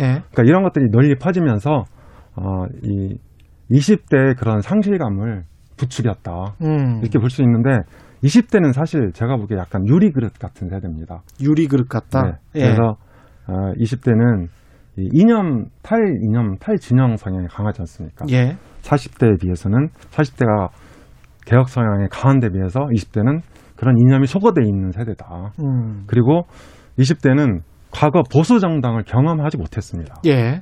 그러니까 20대가 경험한 것은 오로지 문재인 정부와 민주당이다. 음. 그래서 어, 과거 보수 정당에 대한 굴레나 평가 없이 예. 바로 분노를 민주당에 쏟아낼 수 있는 세대가 된 거죠. 음. 그래서 이번에 어, 저도 사실 여론조사에서 20대가 오세훈 후보가 한 70%, 예. 그 다음에 박영선 후보가 20% 이렇게 나왔지 않습니까? 저는 침묵의 나선이 작동하고 있다 이렇게 생각을 했었어요. 침묵의 나선. 네. 예. 방금 이제 말씀하신 것처럼 음. 어, 그런 이제 그 심각한 상황에 대해서는 예. 깊이 성찰하지 못하고 음. 어, 이를테면 주변에서 문 대통령과 민주당 욕하는 것이 국민 예능처럼 돼 있으니까 음. 아예 여론조사 여론조사에서 응답을 회피하는 거 아닌가? 예. 네, 저는 이제 그런 생각을 했단 말이죠. 예. 그런데 실제로 이 출구 조사를 보면은 여론조사랑 똑같이 나온 거잖아요, 20대가. 음, 예. 그런 면에서 20대 민심 위반이 상당히 구조적이고 근본적으로 진행되고 있다. 예. 자, 이렇게 이제 볼 수 있을 것 같아요. 마지막으로 김민아 평론가 이야기 듣고 앞으로 대선 전국 전망 이제 시작하겠습니다. 예. 마지막 아니, 평가. 이게 예. 뭐이 세대 간에도 이제 그렇지만 결국은 이제 개혁의 대의를 어디까지 믿어줄 수 있느냐의 문제예요. 결국 세대별로 그게 온도차가 다르고 계기가 다르고 개- 개별적인 사건에 대한 이제 수용성이 다를 수는 있겠는데 음. 예를 들면 과거에 뭐 지난해 검찰 개혁이다라고 했을 때 예. 뭐 지금 이제 어 얘기대로 하면은 검찰 개혁이 별로 민생에 도움이 되는 이슈는 아니지만 예. 그래도 만약에 검찰 개혁이 필요하고 그게 어쨌든 예, 우리 사회에 도움이 된다라고 하면 예. 동의 못할 게 아니죠. 음. 근데 그 반대쪽에 뭐가 있냐면 검찰 개혁이라고 하지만 정권의 불리한 수사를 막기 위해서 뭔가 수쓰고 있는 거 아니야? 이런 생각이 한쪽에 있는 건데 둘 중에 어느 쪽을 더 그럼 어느 주장을 더 믿을 것이냐에 대해서 그 전까지는 뭐 검찰 개혁이 필요하다의 무게를 더 실었던 거예요. 예. 근데 어, 지난해 어느 시점에 이게 윤석열 찍어내기 뭐 비슷하게 돌아가면서 이거 그냥 내세우는 명분에 불과하지 실제로는 어, 정권의 불리한 수사를 막으려고 한다라는 주장이 뭐 어, 여러 계기를 통해서 막 힘을 막 받기 시작했잖아요. 예. 근데 그런 여론에 영향을 받을 수밖에 없는 거죠. 뉴스를 보고 사는 사람인 이- 인 이상 예. 그리고 그런 영향을 받으면서 다른 개혁적인 개혁이라고 얘기한 주제들에 대해서도 그 대의를 신뢰하지 못하게 된 상황이 있는 건데 음. 즉 이번 선거에서는 이 정권이 얘기하는 그런 명분을 믿지 못하겠다라는 것에 가까운 이런 표심 표출이었는데 예. 그러면 역으로 얘기하면 이게 앞으로 그런 보수 정치를 정말 믿을 수 있겠다라는 표심 표출은 또 아니다. 음. 결국 이 정권에 대한 반대 투표를 한 것이지 음. 어떤 보수 정치를 적극적으로 선택한 건 아니다. 예. 그래서 이 점에서 앞으로의 어떤 전국의 변화나 이런 것들이 많이 좀 달라질 것 같습니다. 이 앞으로 이제 대선 전국은 화두 세 명으로 한번 이야기를 해볼까요? 윤석열, 예, 이재명, 그 다음에 친문 이른바 민주당 주류의 누군가, 예, 제가 뭐 지금 화- 확연히 드러나는 사람이 없으니까 그렇게 이야기를 해본다면 어떻게 보십니까? 윤석열의 관점에서 이번 선거 그리고 앞으로 윤석열 입장에서는 예. 제가 보기에 아주 좋은 조건은 아니다. 아주 좋은 그러니까 조건이 네, 아니에요? 네, 이렇게 예. 판단해요. 왜냐하면 예, 윤석열이 지금 사실 반문 대표성을 확고히 확보하고 있거든요. 예, 그래서 어, 이 보수 쪽에서 다른 대선 후보가 이 부상하기가 되게 힘든 조건이었단 말이죠. 예, 그래서 만약에 이번 서울시장 선거에서 어, 국민의힘이 졌다면 음, 윤석열 중심으로 야권이 재빠르게 재편될 수 있었다. 예, 아, 이렇게 이제 볼 수 있는데 어, 국민의힘이 승리를 하면서 이를테면 홀로서기의 계기를 만들었단 말이죠. 음, 그래서 당분간은 국민의힘은 안철수와 합당 논의를 진행하면서 예. 윤석열과 경쟁 또는 협력 관계에 놓일 수밖에 없다. 어. 이런 면에서 윤석열 입장에서는 조금 아쉽다. 저는 이제 그렇게 생각합니다. 아, 그래요? 그러면 10%포인트 이내로 이기는 게 윤석열 입장에서는 낫다, 이렇게 보시는 건가요? 그렇죠. 그러니까 격차가 좀 더 줄었거나 좀더 아니면 줄었거나. 서울시장을 민주당이 내줬다면 예. 윤석열 원포인트로 가버리는 거죠. 원톱으로. 아, 무조건 윤석열 밖에 해답이 없다. 그렇죠. 예. 근데 어. 지금은 이제 약간의 여지들이 생겼다. 아, 아, 뭐 안철수라든지 오세훈이라든지 뭐 홍준표라든지 유승민이라든지. 그렇죠. 네, 예, 네. 야권 네. 입장에서는. 네. 예. 어떻게 보십니까? 그렇죠. 윤석열의 관점에서. 예, 윤석열 전 총장의 관점에서 예. 이게 이제 그 지금 어, 엄경 소장님 말씀하신 대로 국민의힘이 제대로 이제 선거가 안 됐으면은 윤석열 정국이 이제 왔겠죠. 이게 무슨 얘기냐면 지금 국민의힘의 윤석열 전 총장이 지금은 어쨌든 안 들어가고 있지 않습니까? 물론 네. 이제 이 천 총장을 그만둔 지가 얼마 안 됐기 때문에 정치에 이제 뭐 정치를 하겠다라는 얘기도 한 적도 없, 지만 음. 결론적으로 얘기해서 국민의힘의 국민의힘과의 관계를 이렇게 좀 어, 만드는 것은 좀 꺼림칙하거든요. 왜냐하면 어, 전직 대통령들을 뭐 잡아 넣었다 뭐 이런 것도 있지만 윤석열 전 총장 본인이 그리는 어떤 그림에도 지금까지의 과거의 이제 국민의힘과 같은 그런 그림으로는 사실은 성공하기 어렵다라고 아마 생각을 할 거예요. 그래서 국민의힘이 뭔가 뭐 변화를 적극적으로 하고 뭔가 드라마틱한 변화를 만들어내면은 거기에 이제 마지못해서 이제 좀 영입이 되든지 흡수가 되든지 뭐 이런 그림으로 갈 것인데 음. 이번에 만약에 그게 아니라 국민의힘이 선거에서 실패했다 라고 하면 역시 국민의힘의 상태로는 안 된다. 뭔가 새로운 대안이 필요한 것이고 그 새로운 대안이라는 것은 지금 상황에서는 대선 주자 지지율이 제일 높게 나오는 윤석열 아니냐 음. 이런 그림이 이제 됐을 가능성이 컸는데 예. 이제 그거 그쪽으로 이제 좀 가는 것은 이제 일단은 좀 브레이크가 걸린 그런 상황입니다. 그래서 예. 지난번에 이제 뭐 김종인 비대위원장이 뭐 프랑스 에마뉴엘 마크롱 마크롱 얘기도 하고 그랬는데 예. 마크롱 사례가 전형적인 거잖아요. 사회당에 있던 사람이 사회당 탈당하고 나서 음. 거기서 이제 새로운 어떤 집단을 꾸려가지고 기존의 사회당을 무너뜨린 사례잖아요. 그러니까 우리 가 삼지대를 그걸 이야기하는 거지 않습니까? 그렇죠. 삼지대라는 게 제3지대가 계속 유지가 되는 그런 이, 이 사례는 그런 그림이라기보다는 예. 제3지대를 만들어서 원래 있는 세력을 무너뜨리고 그 세력에 이, 갖고 있어야 될 그 지분을 다 가져가는 거죠. 음. 그 그림으로 가는 게 윤석열은 베스트인데 예. 지금 이제 그렇지 않은 상황이 됐다는 데서 일단은 브레이크고 그러나 이 선거 이후 이 선거 이후에 국민의힘이 더 중요하거든요. 지금 상황에서는 예. 지금 말씀드린 대로 국민의힘이 정말 앞으로도 계속 변화합니다. 음. 이런 것들을 보여줄 수 있으면 이제 어 방금 말씀드린 그런 시나리오대로 이제 갈 것이고 예. 그걸 보여주는데 금방 실패해 버린다. 당권 경쟁하고 막 이럴 것인데 예. 또 과거로 가버리는 거 아니냐 이런 평가가 나오게 되면은 음. 다시 또 윤석열 전국 뭐 이런 식으로 평가할 수 있는 지점들이 다시 나오겠죠. 근데 국민의힘 내부에서는 뭔가 지금 국민들이 바라는 거는 혁신을 계속 여든 야든 원하는 것인데 국민의힘 내부만으로는 혁신의 모습을 계속 보여줄 수 있는 이벤트를 만들 수 있을까 그런 생각도 들긴 합니다. 그렇죠. 국민의힘은 예. 아직은 반쪽 전당이다. 예. 이렇게밖에 얘기할 수 없는데 왜 그러냐면 대선 주자가 없잖아요. 그렇죠. 지금 대선이 십- 대선 주자가 한 없죠. 10개월 남짓 남았는데 예. 이번에 이겼음에도 불구하고 대선 주자가 없다는 것은 이 전륜발이 정당이다. 이거를 음. 이제 얘기하는 한다고 볼 수 있거든요. 예. 네, 그런 면에서 예, 근본적인 한계를 갖고 있다. 네, 음. 이렇게 볼 수 있죠. 그러니까 이제 당권 경쟁을 이제 할 것인데 예를 들면 단적인 예를 들면 그러면 누가 그럼 나오는 건데 당 대표 선거에 그랬을 때 예를 들면 뭐뭐 정진석 의원 어, 그다음에 뭐어이 주호영 원내대표 그다음에 뭐 혹시 모르겠습니다 나경원 전 의원 예. 그 외에 뭐 예를 들면 김무성 전 의원 뭐 예, 거론할 수 있는 인물들의 쭉 내용을 보면은 앞으로 이 예를 들면 김종인 비대위가 추진했던 그 방향의 개혁으로 가는 거냐에 대해서 상당히 의구심을 표할 수밖에 없는 사람들이거든요. 예. 물론 이제 각각의 온도차는 또 있어요. 개별적인 인물들의. 그렇기 때문에 이 당권 경쟁을 이런 형태로 했을 경우에 음. 과연 국민들에게 국민의힘이 앞으로 계속 지금까지의 변화를 뭐 계속 가져갑니다. 예. 이렇게 보여줄 수 있을 것이냐에 대해서 내부에서 상당히 걱정이 있을 거고 그래서 이러느니 이런 당권 경쟁, 이런 전당대회를 하느니 김종인 비대위원장을 다시 모셔와야 된다. 어. 이런 얘기 하는 사람들도 있을 것이고 예. 뭐 상당히 여러 계산이 있을 거예요. 예. 근데 가장 좋은 것은 김종인 비대위원장은 어쨌든 오늘 예. 예, 그만둔다고 약속을 했으니까 그렇죠. 그만둬야 됩니다. 그거는 이제 음. 뭐 방법이 없는 거예요. 그만두겠죠. 예, 그만두지만 예. 뭔가 국민의힘 내부에서 지금까지 이제 과거의 인물들과 대항할 수 있는 새로운 인물을 가지고 음. 노선 경쟁을 하는 그런 전당대회를 만들 수가 있으면 또 변화합니다. 이걸 음. 보여줄 수 있을 텐데 음. 그런 이- 그럴 수 있는 인물이 사실 없거든요. 그 카드가 없 어요. 그러, 그리고 대권에 지금 어 좀 눈길을 주고 있는 사람들도 이 당권하고 엮여가지고 앞으로의 지도 체제를 어떻게 만들 것이냐 계속 이제 룰의 문제, 그다음에 어떻게 이 권력을 배분할 것이냐의 문제, 음. 당분간은 논의가 이쪽으로 갈 거거든요. 예. 그래서 사실은 시험 때 진짜로 옳은 상황이다 이렇게밖에 음. 볼 수가 없는 거죠.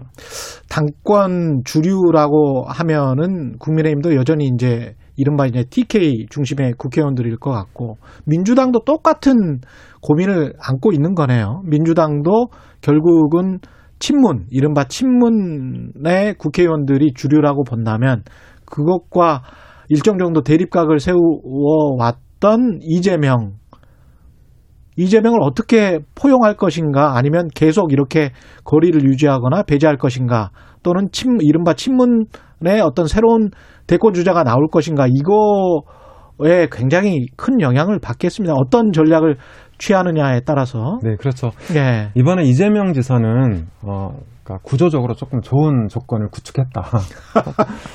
이게 그렇게 되나요? 민주당 입장에서는 좀 민망한 일이긴 하지만 그러니까 민주당의 친문 입장에서는 이재명에게 구애를 좀할 그렇죠. 네. 수밖에 없는 그런 상황으로 가고 있다. 그렇죠. 그러니까 이번 예. 재보선의 의미는 예. 어, 민주당에서 어, 친문에게 좀 뒤로 물러나라. 음. 인적 쇄신해라. 이런 메시지를 준 거거든요. 그리고 어, 그 아까 말씀하신 대로 예. 어, 제 3후보 예. 그러니까 뭐 친문이나 친노 쪽에서 제 3후보를 옹립하려는 노력이 계속 있어 왔단 말이죠. 음. 근데 사실 민주당이 이번에 참패하긴 했지만 민주당 지지 기반은 3, 40대로 확장이 돼 있습니다. 예. 3, 40대 인구가 대충 한 유권자가 1,500만 명 정도 되고 이 중에 민주당 지지층이 한 절반이라 하더라도 예. 예, 과거에 친문 몇십만이 이렇게 후보를 선출하는 그런 시대는 아니라는 거죠. 음. 이미. 예. 그래서 이재명 지사의 지지율을 보면 40대가 제일 높습니다. 그리고 과거 이낙연 대표의 지지율이 빠질 때도 40대가 먼저 빠져나왔습니다. 아. 이번에도 40대만 유일하게 민주당 네, 쪽이었죠. 민주당이 서울시 예, 경우에. 우세했잖아요. 예, 그래서 민주당을 버텨주는 세대는 바로 40대고 그 다음에 30대 일부다. 아. 어, 이렇게 이제 볼 수 있는데 예. 그런 면에서 제 3후보의 부상 가능성이 어, 굉장히 약화됐다 이번 재보선에서. 어, 그런 면에서 이재명 지사는 음. 어, 어느 정도 독주 체제를 계속 할 수 있는 예, 그런 여건을 확보한 거죠. 그리고 어, 반대편에 윤석열 전 총장이 있기 때문에 예. 구도 효과도 누릴 수 있습니다. 윤석열 총장 지지율이 높기 때문에 이 민주당 지지층 입장에서는 또 이쪽에 누구 한 명한테 지지를 몰아줘야 되잖아요. 어쩔 수 없다. 예. 예. 그러니까 이제 이 윤석열 총장의 대항할 카드가 필요하기 때문에 그래서 어, 이재명 지사의 독주는 당분간 계속될 것 같고 당 예. 입장에서 볼 때도 어, 이 주류 교체의 압박을 이재명 지사와 연합이나 연대를 통해서 어느 정도 이렇게 수용하는 모양새를 취할 수 있다. 내분이 생길 가능성은 없- 없나요? 그 민주당 내에서 김연아 평론가 어떻게 생각하세요? 뭐 내분은 뭐 정치권에서 내분이라는 건 늘상 있죠. 뭐 내분 내분이 정치죠, 그 네. 예. 그 내분이 뭐 내분이라고 표현할 것인지는 뭐 모르겠으나 예. 뭔가 이제 뭐 이제 좀 뭐랄까요 꿈틀꿈틀하는 그런 것들이 있을 것인데 음. 뭐 대안이 없다는 게 냉정한 평가 아니겠습니까? 예. 이재명 도지사가 이번 선거에 가장 이제 유탄을 적게 맞은 사람이고 그렇죠. 또 경기도지사고 이래서 적극적으로 지금 뭐 행보를 할 수도 없는 조건이고 뭐 했기 때문에 음. 가장 이제 뭐 그래도 보신을 할 수 있는 그런 조건인 건 사실입니다. 그리고 단기적으로는 이 선거에 에, 여당 인사들 중에서는 가장 큰 수혜자가 될 거예요. 음. 그래서 당분간은 이재명 원톱 체제 어, 원톱 체제이다 이렇게 평가할 수 있게 될 텐데 문제는 뭐냐면 어 지금 이제 어쨌든 국민들이 이 정권의 어느 여러 가지 문제들에 대해서 회초리를 일단 들지 않았습니까? 그렇죠. 럼 변화를 해야 되는데 예.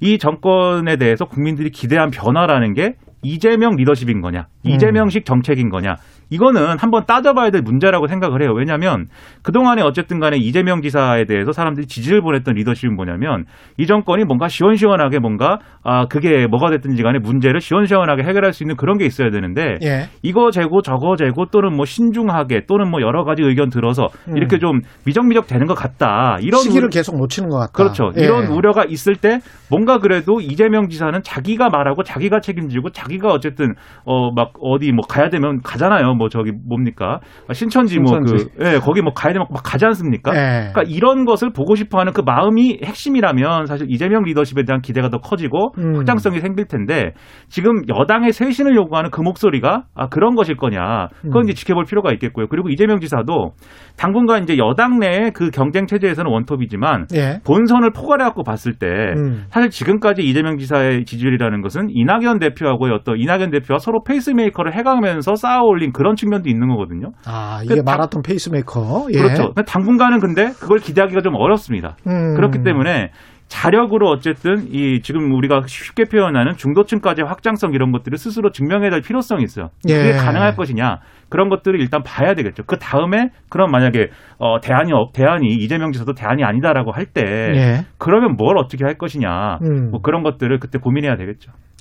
그 중도층이 아까 뭐 일부에서부터 계속 그 중도층에 대한 이야기, 그 다음에 선거 전에도 중도층에 대한 이야기가 나오는데 중도층이 갖고 있는 가장 구체적으로 경제 정책이랄지 부동산 정책은 뭐여야 된다.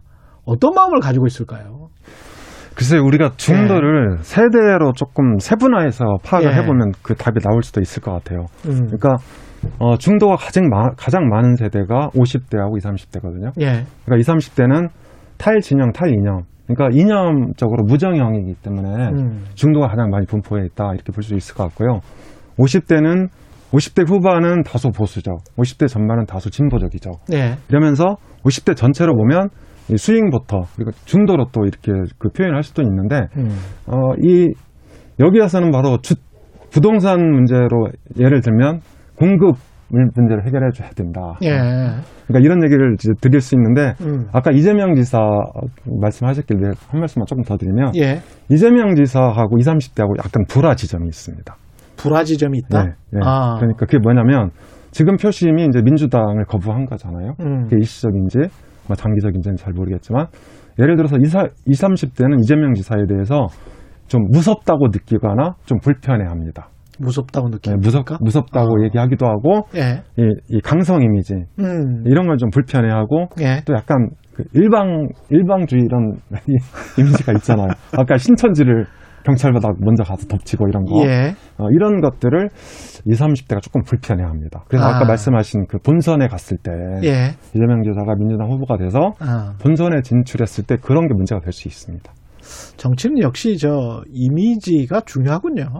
예. 그렇죠. 이미지도 이미지고 그 음. 이미지가 사람들이 원하는 거하고 이제 결합이 돼야 이제 그렇죠. 시너지가 나는 건데. 예. 근데 예를 들면 강성 이미지가 문제이냐라고 네. 했을 때 사실 그 강성 이미지가 어떻게 보이느냐가 중요한 거예요, 사실. 그렇습니다. 그러니까 윤석열 전 예. 총장은 그런 강성이 아니냐? 윤석열 전 총장도 강성이죠. 뭐 연성 캐릭터 아니지 않습니까? 온건 캐릭터는 아니잖아요. 예. 근데 그 강성이라는 게 자기보다 위에 있는 뭔가 권력자를 향해서 치받는 모습이면은 야 그거 괜찮다 이렇게 예. 비치는 거지만 예. 예를 들면 아, 자기 아랫사람을 찍어 누르거나 자기 아랫사람에 대해서 권위주의적인 어떤 그런 모습으로 비춰질 여지가 생기면 그것도 무서움으로 느껴질 수 있는 거고 그러니까 정확하시네. 사실은 예. 이런 맥락이 뭐냐에 따라서 이제 달라질 수가 있거든요. 음. 그래서 그 점에서 이제 이재명 지사가 앞으로 어떤 모습을 보여줄 거냐가 또 중요하겠죠. 그렇게 따지면.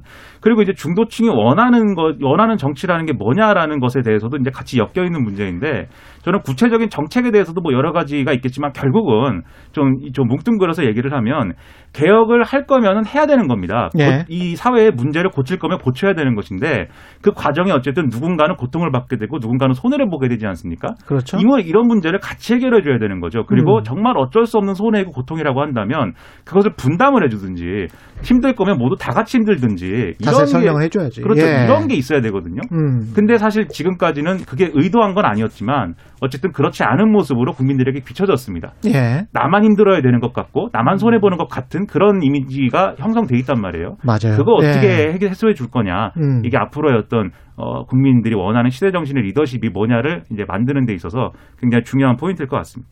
윤석열 전 총장 같은 경우는 분명히 정치 행보를 시작한 거죠. 한 거죠. 한 거죠. 그러면 이 상황에서 이제 뭔가 우리가 이제 저널리즘에서 수도 이벤트라고 하는데 유사 사건 같은 거를 만들어서 가령 지난번에 이제 사전 투표를 아버지와 함께 부치 모시고 가서 한 것처럼 뭔가를 계속 만들어야 되는 상황이란 말이죠. 왜냐하면 정당의 무슨 중요한 자리를 차지하고 있는 게 아니기 때문에 그래서 누군가와 함께 뭐 두 팔을 들고 나 이제 정치하겠습니다. 무슨 정당을 창, 창당하겠습니다. 어떤 그런 뭔가가 있어야 될 것 같은데 어떻게 등장할 것 같습니까? 네, 그 말씀 드리기 앞서서 예. 아까 사전 투표 날 아버님을 모시고 예. 갔다고 했잖아요. 예. 근데 통상 아내하고 가잖아요. 그렇죠. 그런데 최근에 이제 장모 관련해서 그렇죠. 여러 가지 의혹이 나오고 예. 또 그게 이제 그 윤석열 정장 아내하고 연관이 되다 음. 보니까 아마도 아버지하고 간 것 같은데. 그렇죠. 그거야 뭐 명확해 봅니다. 네. 예. 근데 제가 보기 그것도 약간의 꼼수다. 아, 출발부터 그렇죠. 예. 아내랑 강당에 가서 음. 네, 그런 의혹들을 설명을 하고 차라리 네, 그렇죠. 국- 국민을 설득을 해야죠. 그게 당당한 정치인의 모습이다. 이제 이렇게 말씀드릴 수 있을 것 같고 음. 윤석열 총장의 등장은 제가 보기에 김정인과 연대가 이루어지느냐 안 이루어지느냐가 핵심 포인트다.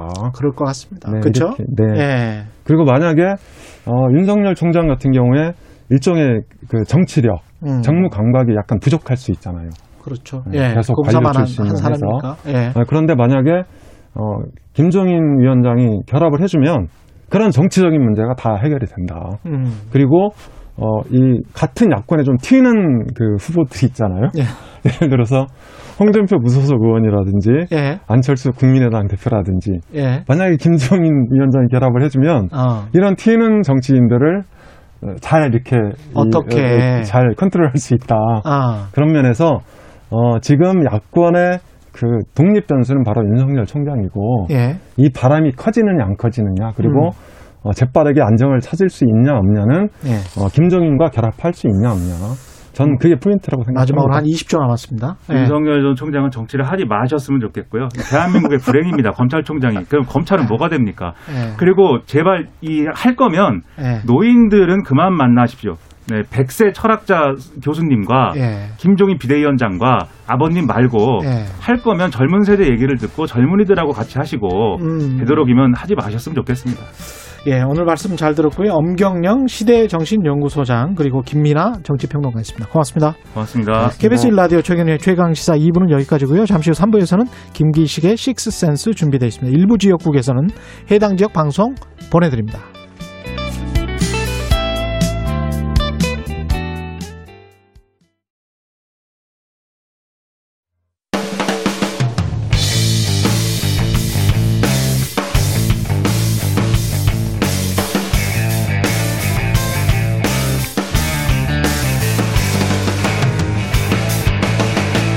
최경영의 최강 시사.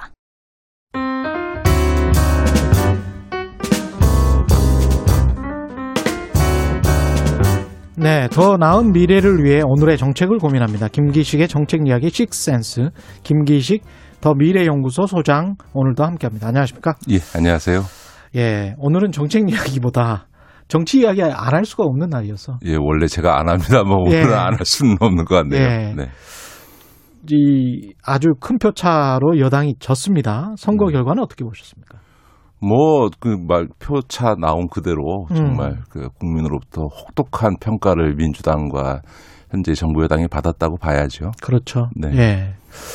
아까 그 평론가들이랑 이야기하면서 문재인 대통령에 관한 이야기를 제가 질문을 못 드려서 네. 문재인 대통령은 향후 1년 동안 심각한 레임덕에 빠질 수밖에 없습니까? 어떻습니까? 예, 뭐 그거는 좀 지켜봤는데 어쨌든 타격은 음. 있을 수밖에 없고 지지율, 국정 지지율은 좀 내려갈 수밖에 없을 거라고 보고요. 지- 예. 지금부터 어떻게 하느냐에 따라서 레인덕 국면에 진입할 수도 있고 예. 또 어, 일정하게 견디면서 또 음. 어, 반전할 수도 있고 그건 이제 진짜 하기 나름인 거죠. 하기 나름이다. 네. 여당 입장에서는 이번 참패 원인을 정확히 알아야 네, 어떻게 네. 해야 될지 그 앞으로의 향 향배가 결정이 됐던데 진로가 결정이 될 텐데 그 원인은 뭐라고 보- 보세요? 이렇게 참패한 원인은? 그러니까 지난 대선부터 지금 정부 여당 민주당이 연이어 승리하지 않았습니까? 예. 그렇게 이제 연이어 승리하면서 이번 결과를 보면 이 민주당이 이 오만과 독선에 빠져서 견제해야 되겠다라고 하는 중간층의 아, 심리가 크게 작동했다고 봐야 되겠죠. 그런 예. 점에서 이번 선거에서 민주당에게 가장 뼈아픈 거는 소위 탄핵 연합을 결성했던 이 새로운 민주당 지지층, 다시 말해서 어, 중간층 또 혹은 심지어 중도 보수층까지도 어, 민주당을 지지했던 지난 대선에 이런 그랬죠. 결과에서 예. 중간층이 대더 이탈한 부분, 요 부분이 제일 아, 아픈 대목이고 이거는 음. 국정 운영에 있어서 오만과 독선을 음. 통해서 견제 심리를 작동시킨 게 일단 일차적이고요 예. 그러다 보니까 그 뒤에 이제 무능과 어, 위선 프레임에 걸렸고요. 예. 결과적으로는 어, 저는 신뢰 위기에 민주당이 직면했다. 음. 다시 말해서 이게 정치에서 신뢰 위기가 오면요. 백약이 무효인. 왜냐하면 그렇죠. 화자를 믿지 않기 때문에 무슨 말을 해도 소- 효과가 없게 됩니다. 그러니까 지금 그렇습니다. 민주당의 예. 위기는 음. 어, 민주당이 내걸었던 가치나 이런 이야기들에 대해서 신뢰가 무너진 것, 이 신뢰를 회복하지 못하면 대선도 굉장히 어려워지는 이런 상황에 직면하게 되지 않을까 저는 그렇게 봅니다. 그 오만과 독선, 무능과 위선, 신뢰 위기를 순차적으로 말씀을 해주셨는데 네, 네, 네.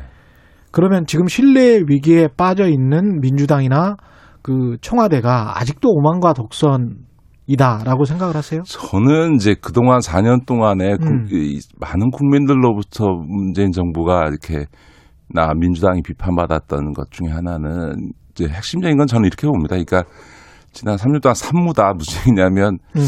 잘못할 때좀 신속하게 빨리 사과하고 반성하는 모습을 보여야 되고 사과와 반성이 없었다. 그다음에 두 번째는 뭔가 잘못됐으면 문책을 분명하게 해- 해야 되고 철저한 문책이 없었다. 어, 근데 이제 문책을 제대로 한 적이 없고 세 예. 번째는 이 정부에서는 잘못한 사람이 스스로 책임지고 물러나겠다고 하는 사람이 없다. 아, 책임도 안 이런 졌다. 이제 소위 이- 이런 게 이제 소위 신뢰 위기를 낳거든요. 그러니까 우리 음. 국민들은 아, 잘못할 수도 있지요. 최근에 이제 부동산 문제도 예. 이게 뭐, 저, 어, 단순히 정책의 문제라고만 보지는 않을 거라고 봅니다. 다만, 음. 그런 문제를 대하는 태도에 있어서, 어, 정부 여당이 보여준 모습에 대해서 국민들이 실망하고 거기에 넘어서서 이제, 어, 분노하게 되면서 지금과 같은 이런 혹독한 음, 결과로 이어졌다. 이렇게 어, 봐야 되겠죠. 청취자님들이 정말 철학자 분들이 많으시네요.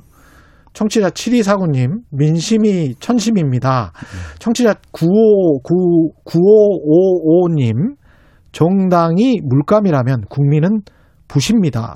이런 말씀 하십니다. 그게 너무 중요한 말씀인 예. 지금 민주당의 또 하나의 위기를 다른 쪽으로 표현하면 당신과 민심 간의 괴리가 커지고 있- 커졌다라는 겁니다. 그러니까 예. 당의 열성적인 지지자들이 이 보내주는 어떤 사인이나 예. 어, 요구하고 민심 간의 괴리가 있는 거죠. 예를 들어서 당의 열정적인 지지자들은 검찰 개혁이나 이런 부분들을 더 과감하게 하라라는 요구가 있지만 또 민심에서는 아이 검찰 개혁 좋은데 아 자기 먹고 사는 문제가 지금 힘들어 죽겠는데 왜 자기들 이슈에만 저렇게 빠져서 음. 이렇게 국정을 무리하게 운영하냐라고 하는 여론이 되게 강한 거거든요. 그게 결과로 나타난 거죠. 그렇죠. 그러니까 예. 이제 소위 어, 검찰 개혁이나 이런 문제에 있어서 강한 개혁 드라이브를 걸기를 원하는 당심하고 소위 국민의 먹고 사는 문제를 챙겨달라고 하는 중간층이나 이런 민심하고의 괴리가 커졌기 때문에 예. 앞으로 민주당의 문제를 조금 추상적이긴 합니다만 제일 중요한 문제는 이 당신과 민심 간의 괴리를 어떻게 어, 통합시켜 가면서 결국은 지금 청취자께서 말씀하셨던 것처럼 민심을 이기는 정치는 없거든요. 예. 그러니까 결국 당신과 민심을 일치시켜서 민심의 바다 위에서 어떻게 자기 중심을 잡을 거냐. 음. 이게 이제 민주당의 과제라고 볼 수 있죠. 어떻게 해야 될까요? 정부 여당은 앞으로 한 지금은 뭐 1년. 당연한 정치적 상식으로는 예. 책임 있는 태도를 보여야죠. 이럴 경우에는 이제 당정청에 책임 있는 분들이 책임지고 사퇴하면서 일차적인 모습을 보여야 되는데 지금 좀 난감한 거는 예. 청와대에서 인적 쇄신하는 것도 뜻하지 않게 김상조 실장 문제가 터지면서 조기 교체를 해버렸기 때문에 음. 청와대 인사 어, 쇄신 카드가 없어져 버렸고요. 예. 그다음에 지금 지금 총리를 포함해서 개각 카드가 있습니다만 총리가 이게 물러나면서 대선을 뛰겠다 이렇게 나와버리면 이게 이제 쇄신 카드로서의 의미가 어떻게 받아들여질 거냐. 근데 예. 더구나 당은 보통 이러면 이제 당 대표가 물러나는데 음. 이미 당 대표가 물러나 있거든요. 예. 그러니까 이제 어떻게 보면 이 참담한 결과를 놓고도 누구도 책임지는 사람이 없는 모습일 수 있어서 음. 아마 저는 민주당 지금 남아 있는 어그 권한 대행이나 지- 어, 최고위원들이 총사퇴하는 모습으로 책임지는 모습을 보이게 되지 않을까. 그런 네. 어쨌든 아까도 말씀드렸던 것처럼 정치는 기본적으로 태도와 자세를 국민들이 제일 중요하게 보거든요. 태도와 자세. 그렇죠. 반성하고 성찰한다는 게 말로 아니라 실제 행동으로 어, 보여줘야 되고 그건 책임 있는 행동을 하는 것에서부터 어, 출발한다고 봅니다. 여권 주자들 이른바 대선 주자들 이재명 지사까지 네, 포함해서 그다음에 이제 이낙연 상임위원장 음, 어떻게 행동을 해야 된다고 보세요? 이낙연 위원장은 치명상을 입은 거죠. 예. 과연 이 상태로 대선 후보로서 음. 대선 레이스를 할 수 있겠느냐라는 의문이 들 정도로 치명상을 입었고 아, 본인도 지금 페북에 성찰 시간을 갖겠다라고 했는데 했죠. 그거는 예. 아마 그런 본인의 거취를 포함한 고민을 하게 되지 않을까 싶고요. 여권의 대선 구도는 사실상 이제 이재명 지사 원탑 구도가 된 거죠. 예. 어, 그리고 이제 이재명 지사가 갖고 있는 강점은 아까 제가 지금 민주당과 여당의 가장 큰 위기의 본질은 신뢰 위기라고 해- 말씀을 드렸는데 예.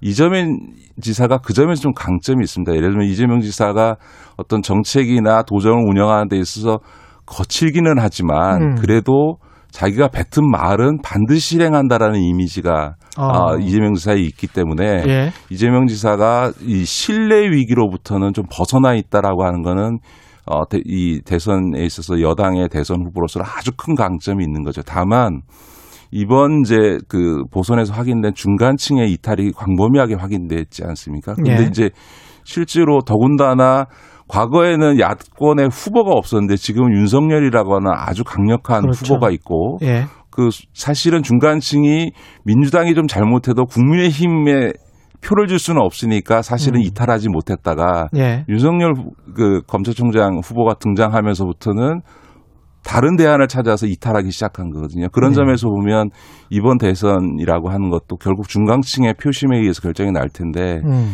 이재명 지사가 아까 말씀드렸던 건 신뢰의 문제에 있어서 강점이 있지만 이 중간층에게 얼마나 국정 운영의 최고 책임자로서 대통령 후보로서 안정감을 줄수 음. 있느냐라고 하는 문제에 있어서는 어떤 태도나 정책 측면에 있어서 상당히 다듬어 야만 한다. 안 그러면 어, 신뢰 있어서의 강점에도 불구하고 어, 대선 본선 레이스에 있어서는 상당한 위기를 어, 맞을 가능성이 있다라고 봅니다. 그러니까 위기이자 기회이자 위기인 두 측면이 다 있는 거죠. 야권은 윤석열 후보가 가장 강력한 거는 같고 여권에서 이재명 이외에 제3 후보가 나올 가능성이 있나요? 저는 아마 그 가능성의 핵심은 이거라고 봅니다. 예를 들어서 어, 대, 그 대선 후보 경선이 본격화되는 7, 8월, 7월 정도까지 만약에 어, 윤석열과 이재명의 지지율 경쟁에서 계속 윤석열 씨가 이기고 이재명 후- 지사가 지는 결과가 석 달 동안 지속되면 음. 못 이기는 후보 상황이 되면 이제 다른 대안을 찾아야 된다 여론이 생길 거고요. 아, 볼 수가 없다. 그렇죠. 근데 예. 이제 7월까지 가면서 상당한 이재명 지사가 뭐 앞서지는 못하더라도 호각지세를 이루는 형태가 계속 유지된다면 음. 제3 후보가 나올 공간은 없다고 봐야 되겠죠. 이 정권 심판론이 결국은 이제 통했다라고 봐야 되겠죠, 결과는. 그러니까 뭐 심판과 견제 이 두 가지가 다 어, 어쨌든 분노의 측면에서는 그 심판한 측면이 있고 또한 그렇죠. 측면에서는 정부 여당의 이 오만과 독선 이런 음. 것들에 대한 견제심 이 양자가 다 물려서 나타난 결과라고 봐야겠죠. 이게 대선까지 이어질까요? 한 1년 남았는데.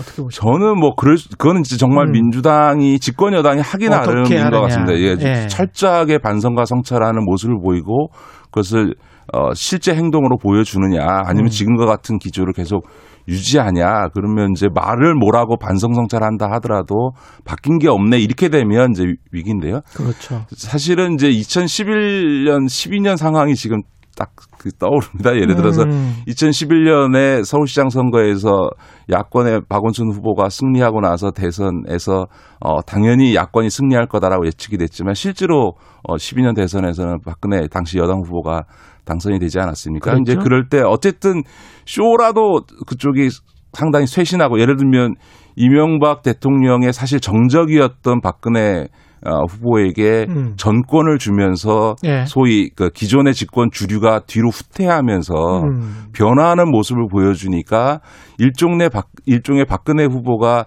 여당 내 야당 같은 모습으로 약간의 정권 교체적인 이미지까지 줘가면서 이렇게 그렇습니다. 사- 수성을 한 거거든요. 예. 그런 점에서 보면 어 민주당의 후보가 음. 어, 이 계승과 혁신을 잘 조화시키면서 음. 어, 간다면 예. 에, 그러면 사실은 어, 이번 어, 서울시장을 포함한 어, 부산까지의 이 재보궐선거의 참패에도 불구하고 대선에서 정권이 재창출될 가능성도 여전히 상당한 정도로 있다 이렇게 봐야죠. 여당 입장에서는 다음 주자는 일정 정도의 단절이 좀 필요하군요.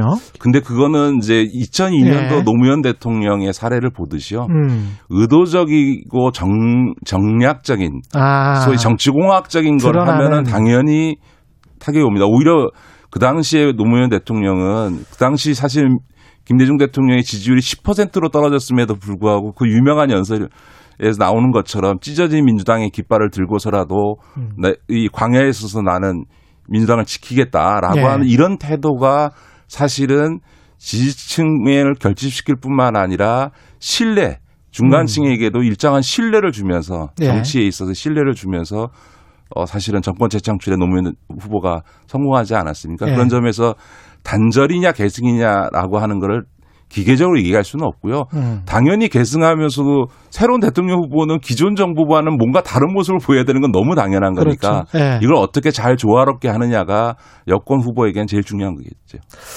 비문 대 친문의 내분을 하면 완전히 자멸이 되는 그건 거겠죠. 자멸이죠. 근데 저는 자멸이죠. 그럴 리는 없다고 생각합니다. 예. 네. 내년 대선 시대 정신은 뭐라고 보시고 그- 그걸 뒷받침할 수 있는 어떤 정책적 아젠다를 좀 제시를 해 주십시오.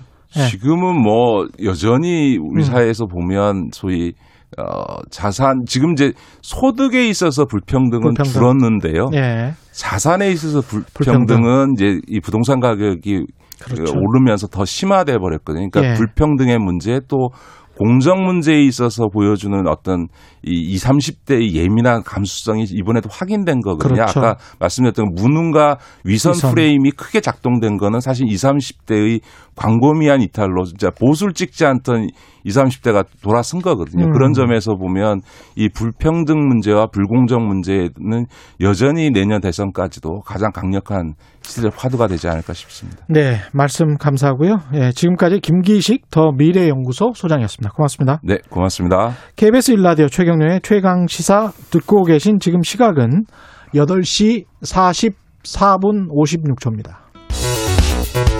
여러분은 지금 KBS 1라디오 최경영의 최강 시사와 함께하고 계십니다. 코로나19 신규 확진자 숫자가 어제 기준 600명을 넘어서면서 지난 1월 이후 89일 만에 최다치를 기록했습니다. 일각에서는 4차 유행이 시작된 것 아니냐는 이야기도 나오고 있고 이런 가운데 백신 부작용 사례도 이어지고 있습니다. 관련해서 고려대학교 안산병원 감염내과 최원석 교수 연결돼 있습니다. 안녕하십니까? 네, 안녕하세요. 예, 일단 확진자 수가 신규 확진자 수가 600명을 하루에 넘어서고 있는데요. 지금 상황은 어떻게 보십니까?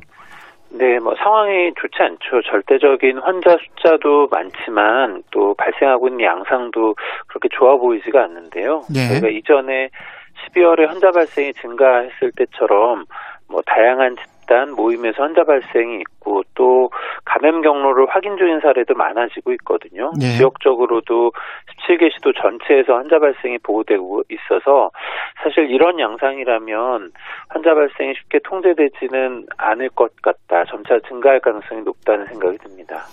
굉장히 좀 다발적이고 다중적이다 이런 말씀이시네요. 환자 발생이. 예. 그렇죠. 근데 희한하게 백신 때문에 그런지는 모르겠습니다만 다른 나라들 같은 경우는 사망자 수는 확진자 수에 비해서는 사망자 수는 급감했고 우리도 사망자 수가 굉장히 좀 적어지고 있던데 그거는 왜 그런 건가요? 확진자 수 대비? 예, 일단 초기에 이제 작년 한 3월 이때쯤에 초기에 환자 발생이 많아졌을 때는 예. 어느 국가나 대응이 굉장히 어려웠죠. 이제 예. 경험도 없는 상태였었고 그래서 그 시기에는 대부분의 국가가 아주 높은 치명률을 보여주다가 그 이후에 발생하는 유행에 있어서는 그래도 어느 정도 대응을 해나가면서 어. 어, 치명률 같은 걸 좀 조절해가고 있습니다. 다만 어 이제 국가의 상황에 따라서는 치명률의 정도가 좀 다르긴 합니다. 우리나라하고 외국에 따라서는 또 백신 접종도 영향이 있을 겁니다. 특히 고령자나 고위험군들에 대한 접종이 어느 정도 이루어지면 환자 발생의 숫자도 줄이게 되지만 중증으로 진행하거나 사망하게 되는 사람의 숫자도 줄어들기 때문에 네. 그러한 면도 국가에 따라서는 영향이 있을 것으로 보입니다. 그러면 종합적으로 판단을 했을 때 지금 현 단계에서 사회적 거리두기는 조정이 필요하다고 보십니까? 사실 뭐 현재 상황을 통제하기 위한 추가적인 조치가 필요한 거는 맞죠. 지금 예. 뭐 의료적인 역량이 이전에 비해서는 더 확충이 돼서 일정 수준 이상의 환자 발생을 감당할 수 있다고는 하는데 그래도 적절한 통제가 없으면 그런 역량을 넘어서는 환자 발생은 얼마든지 가능하거든요. 또 예. 말씀드렸던 것처럼 변이를 가진 바이러스가 우리나라 내에서도 계속 확산은 되고 있다는 이제 분석이 있는데 전체적인 환자 발생 수가 많아지면 변이를 가진 바이러스도 더 확산이 될 거고 그러면 향후의 대응은 더 어려워지게 되거든요. 이제 다만 이러한 조치가 뭐 방역에만 영향을 주는 게 아니라 사회 전반에 영향을 주는 것이니까 어떤 지점이 우리의 피해가 최소화될 수 있는 지점인가 또 그런 조치를 하더라도 다른 피해를 좀 줄일 수 있는 방법이 뭔가 이런 고민이 필요할 것 같습니다. 이 백신 같은 경우에 우리가 지금 100만 명이라고 합니다만은 숫자는 그렇지만 이제 비율로 보면 한 2% 정도밖에 안 되는 거거든요. 그죠? 예. 네, 이, 그렇죠. 이거 가지고 어떤 효과를 기대하기는 아직 이르죠. 당연히 뭐 지금 2% 수준으로 유행의 역학, 환자 발생 수에 영향을 주기는 어렵고요. 예. 다만 이제 어떤 분들에게 접종이 되었느냐, 특히 고위험 분들에게 접종이 되어서 치명률이나 사망률을 어 뭐 중증으로 진행할 위험을 낮춰줄 수 있느냐 이런 건 영향을 줄 수 있습니다. 야, 그렇군요. 이 아스트라제네카 백신 이야기를 좀 해봐야 될 것 같은데요. 굉장히 좀 다른 시그널들, 다른 메시지들이 계속 오고 있는데 유럽 의약품청 같은 경우에는 한 3주 전에는 아무런 관련이 없다, 괜찮다라고 했다가 최근에는 말을 바꾸는 것 같아요. 사실은 뭐 3주 전에 발표가 관련이 없다라고 발표하지는 않았었고요. 예. 관련 가능성을 배제할 수는 없어서 더 조사가 필요하다. 그래서 아. 이제 일정 수준의 주의는 붙여놓았죠. 사실 예. 어젯밤에 EMA의 또 회의와 발표가 있었는데요. 이 내용이 그 전에 상황하고 좀 달라진 것이 있다면 인과관계를 조금 더 인정하는 수준으로 간 것 같고요. 예.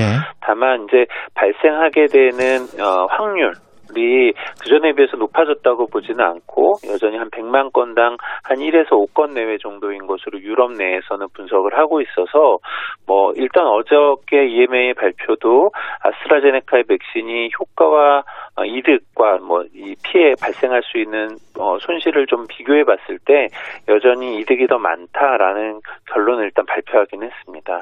결국은 계속 맞기는 맞아야 된다. 근데 이제 영국 정부 같은 경우는 30 세 미만이 맞는 게 좋겠다 이렇게 발표를 했죠. 네, 그렇죠. 이제 어 어쨌거나 이 이 아스트라제네카 백신에서 이런 좀 아주 드문 뭐 뇌정맥동 혈전증과 같은 아주 드문 형태 혈전 질환이긴 하지만 예. 인과관계가 있는 것으로 보이는 어, 위험 요소가 있기 때문에 이제 뭐 연령에 따라 득실은 좀 다를 수 있거든요. 중증으로 진행할 위험이 높은 군이나 그런 분들은 뭐 명확하게 더 높겠지만 상대적으로 중증의 위험이 낮은 군에 있어서는 다른 백신에 대안이 있다면 어, 상대적으로 더 그 백신을 선택해 주는 게 득이 더 많을 것이라고 보기 때문에 그런 면에서의 정책이 국가마다 달리 적용되는 상황인 것 같습니다. 영국 같은 경우는 이제 30세 미만인데 우리는 이제 60세 미만 이렇게 되는 겁니까?